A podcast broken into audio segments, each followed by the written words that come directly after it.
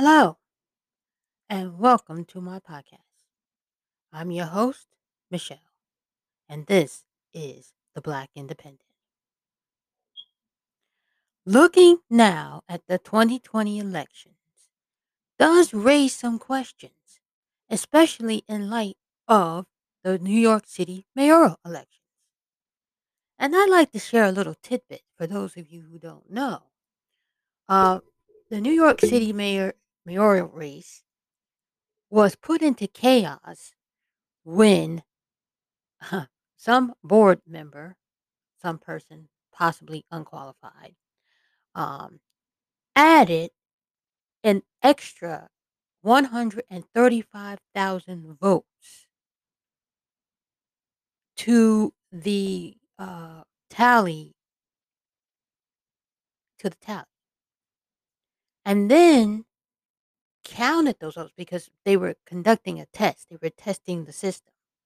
And instead of removing the 135,000 votes and testing it, they added uh, 135,000 votes, throwing the mayoral race into chaos. And I'd like to, I'm going to uh, read a little bit of this. It's, uh, yeah, test ballots, they call them. It says here New York City, New York mayor's race in chaos after election board counts 135,000 test ballots. They count them. The extraordinary sequence of events threw the closely watched Democratic primary contest into a new period of uncertainty and seeded further confusion about the income, uh, uh, the outcome. Sorry. um, the New York City mayor's race plunged into chaos on Tuesday night when the city board of elections released a new tally of votes in the Democratic mayoral primary and then removed the tabulations from its website after citing discrepancy. The results released earlier in the day had suggested that the race between Eric Adams and his two closest rivals had tightened significantly. But just a few hours after releasing the preliminary results, the Elections Board issued a cryptic tweet revealing a discrepancy in the report, saying that it was working with its technical staff to identify where the discrepancy occurred. By Tuesday evening, the tabulations had been taken down and replaced by a new advisory that the ranked choice results would be available starting on June 30th. Then around 10:30 p.m., the board finally released a statement explaining that it had failed to remove sample ballot images used to test its ranked choice voting software. When the board ran the program, it counted both test and election night results, producing approximately 135,000 additional records, the statement said. The ranked choice members, no, excuse me, the ranked choice numbers, it said, would be tabulated again. The extraordinary sequence of events seeded further confusion about the outcome and threw the closely watched contest into a new period of uncertainty at a consequential moment for the city. For the Board of Elections, which has long been plagued by dysfunction and nepotism, this was its first try at implementing ranked choice voting on a citywide scale. Doesn't look like cheating to me. Skeptics had expressed doubts about the board's ability to pull off the process, though it is used successfully in other cities. Under ranked choice voting, voters can list up to five candidates on their ballots in pre- pre- preferential order. If no candidate receives more than 50% of the first votes in the first round, the winner is decided by a process of elimination. Hmm. As the lower polling can- candidates are eliminated, their votes are reallocated to whichever candidate those voters ranked next, and the process continues until there is a winner.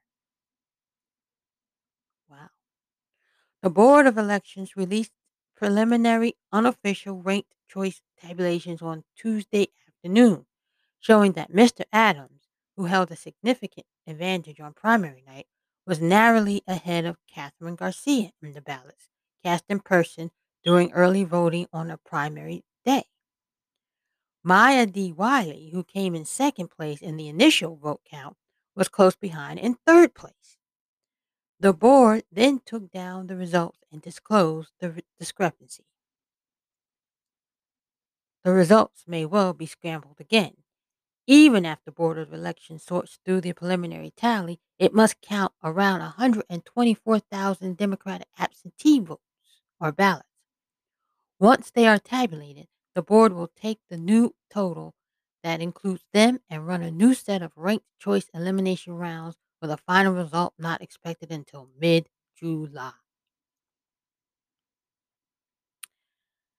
And now, the Democrats are bracing for what is called an acrimonious contesting of the votes.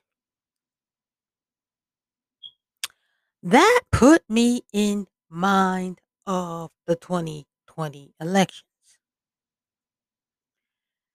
If a city like New York City can be this doggone incompetent in a local, you know, big city local mayoral race, how much discrepancy could have taken place on a national level? Now, I know some people are like, well, that doesn't mean the same thing. They counted all the votes, blah, blah, blah. Well, yeah, yeah. We also saw some very interesting occurrences, especially on election night. And I know that some of you are saying that we are beating a dead horse. I'm not beating a dead horse. I'm not beating the horse. But what I am looking at is how counting the votes, how implementing new systems has fallacy. They have fallacy. It can be wrong. And when these media types poo poo people who look at irregularities with a side eye as being conspiracy theories, when we know on local levels, especially in light of the discontentment among half of the voters, and I believe it was something like 150 million people voted. That, that's a lot of people voting. And half of those people are disgruntled. And we are dismissed, or, you know, people are dismissed as being conspiracy theorists. It makes one wonder what it is that could possibly be hiding. What what's what's hiding in the background? What's hiding behind the curtain?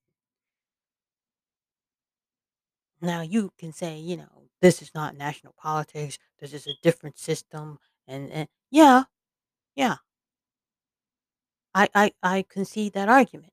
I concede that.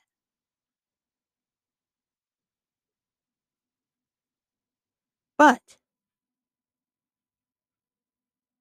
mail-in ballots with with anecdotal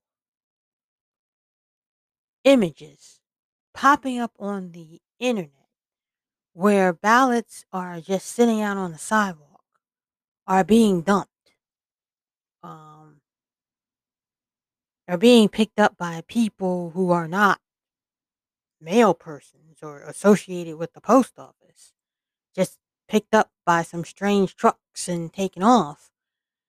And you know,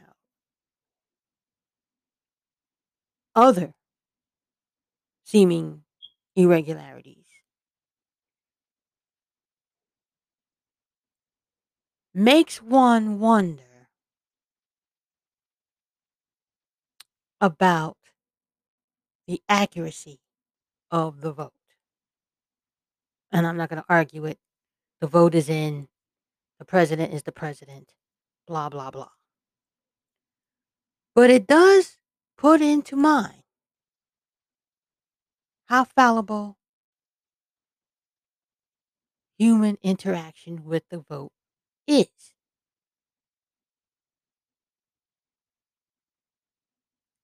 And if implementing a new system, a computerized system, I might was this faulty, how much more faulty could a vote count be on a national level with mail in ballots?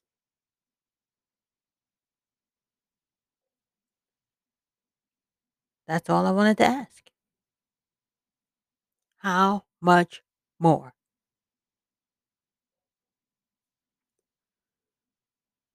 Okay. Moving on to my next subject, which was um,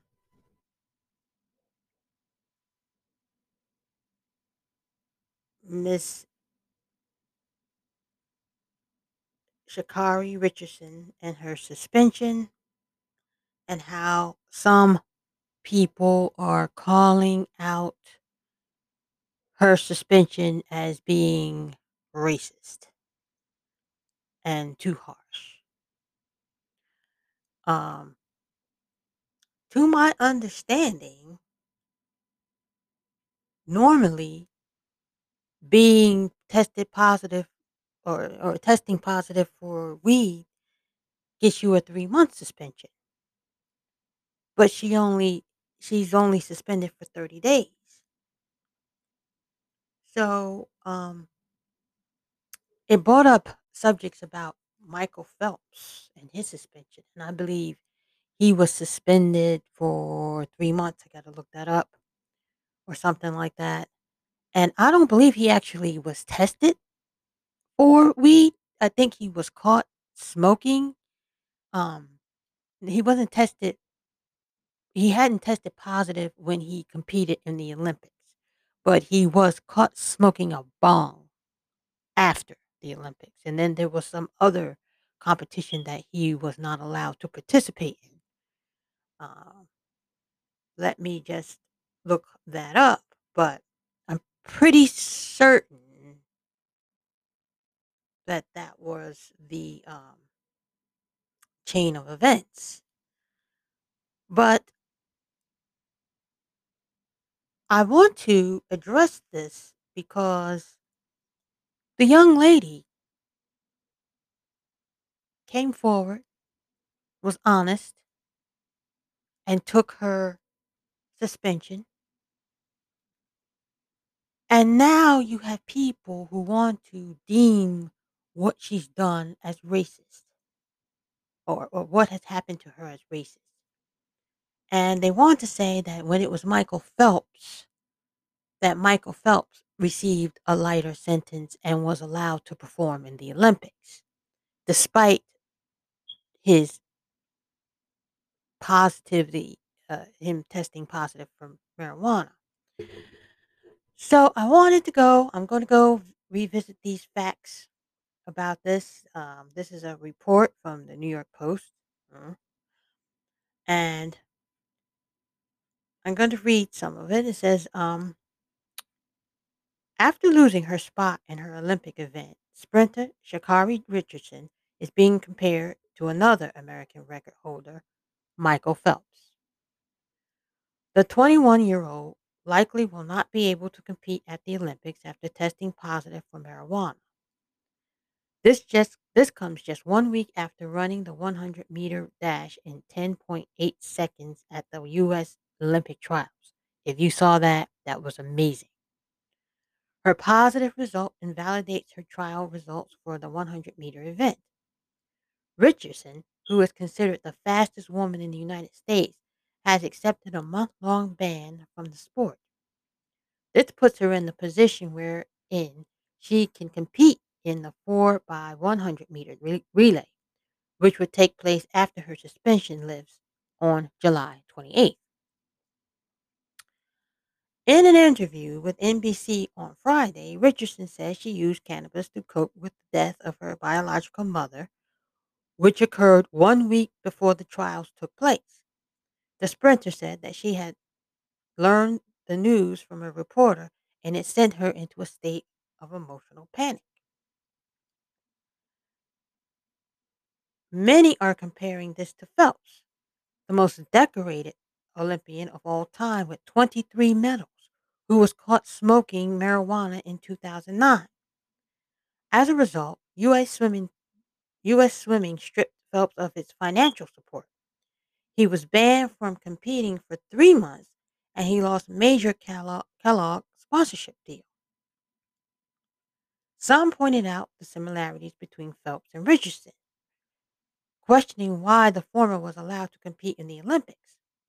However, the situations differ due to the timing.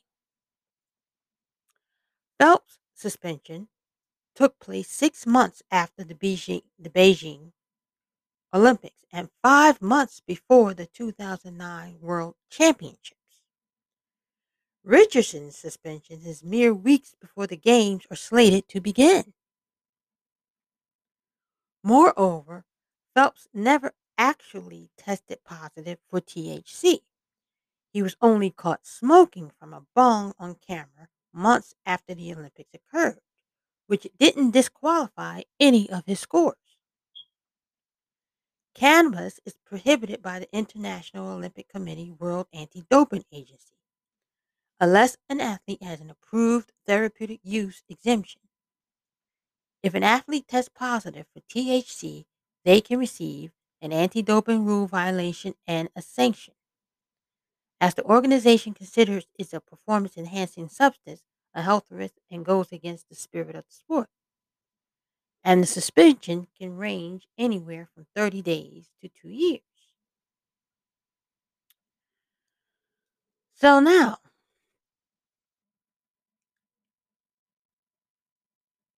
I had a question about um, Sha'Carri Richardson because I believe in her hometown, in her home state,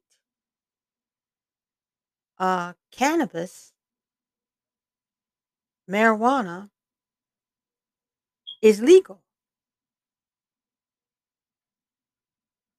So she didn't commit any illegal illegalities here. She smoked a substance that was legal in her state, but not legal or not accepted by the by the uh, committee of the or the Olympic Committee. Sorry about that.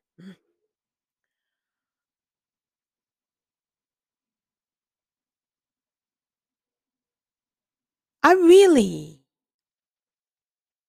don't believe that there's a racial disparity here between Sha'Carri Richardson and Michael Phelps. Uh, the difference, as was stated in the article, was the timing.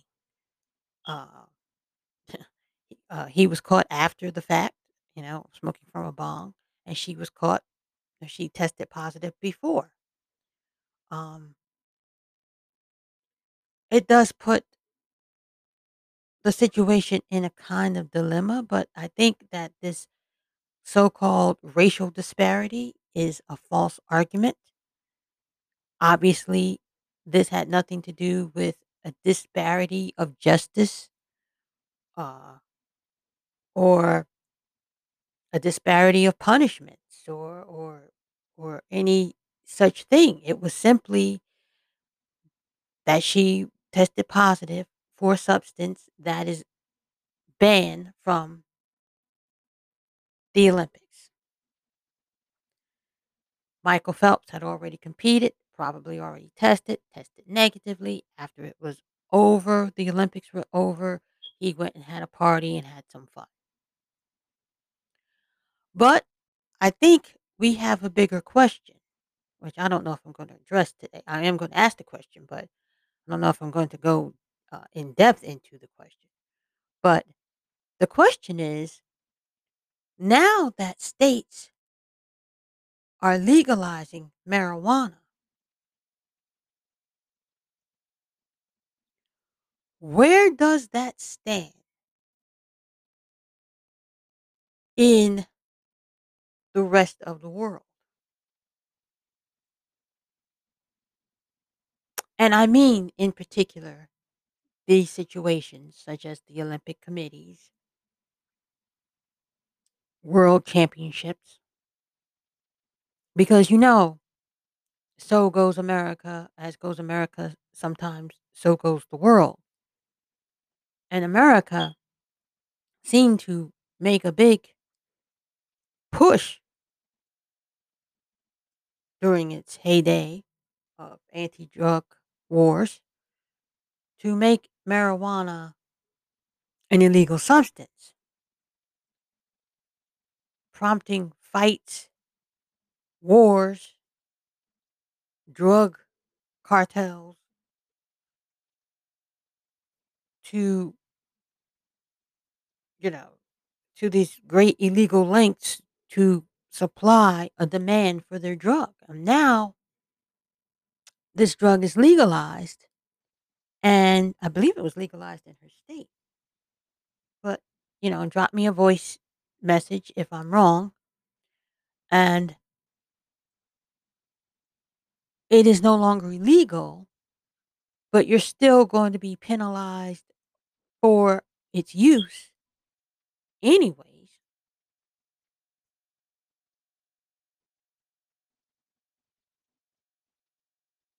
Then why legalize it?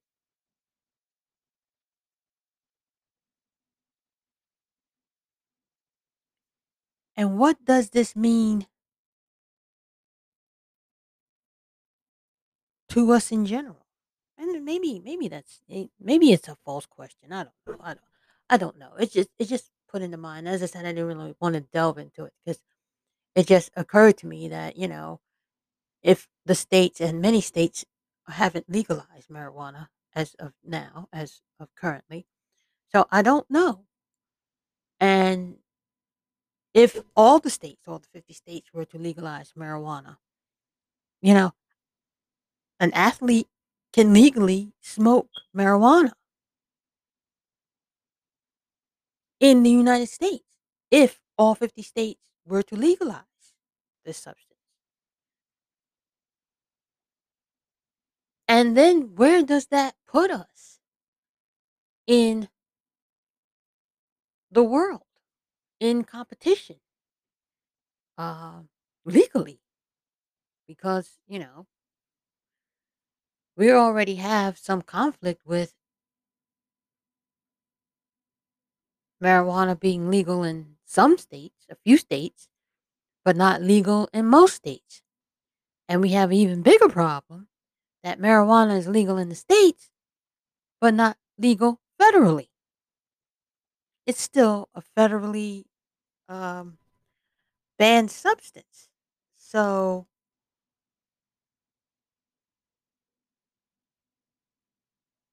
the conflict and the repercussions of legalizing drugs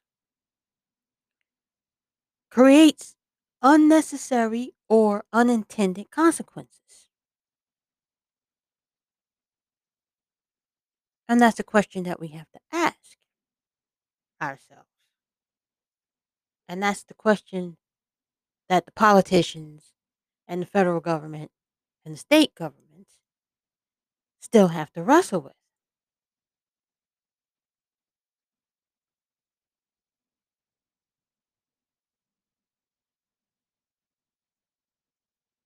Anyway, hmm. I think that's all I have for today. And I want to give a shout out to my listeners and some of the positive responses I've been receiving. And this is for my podcast for today. So I want to thank you. And I look forward to making another one. And happy 4th of July. Have a good day.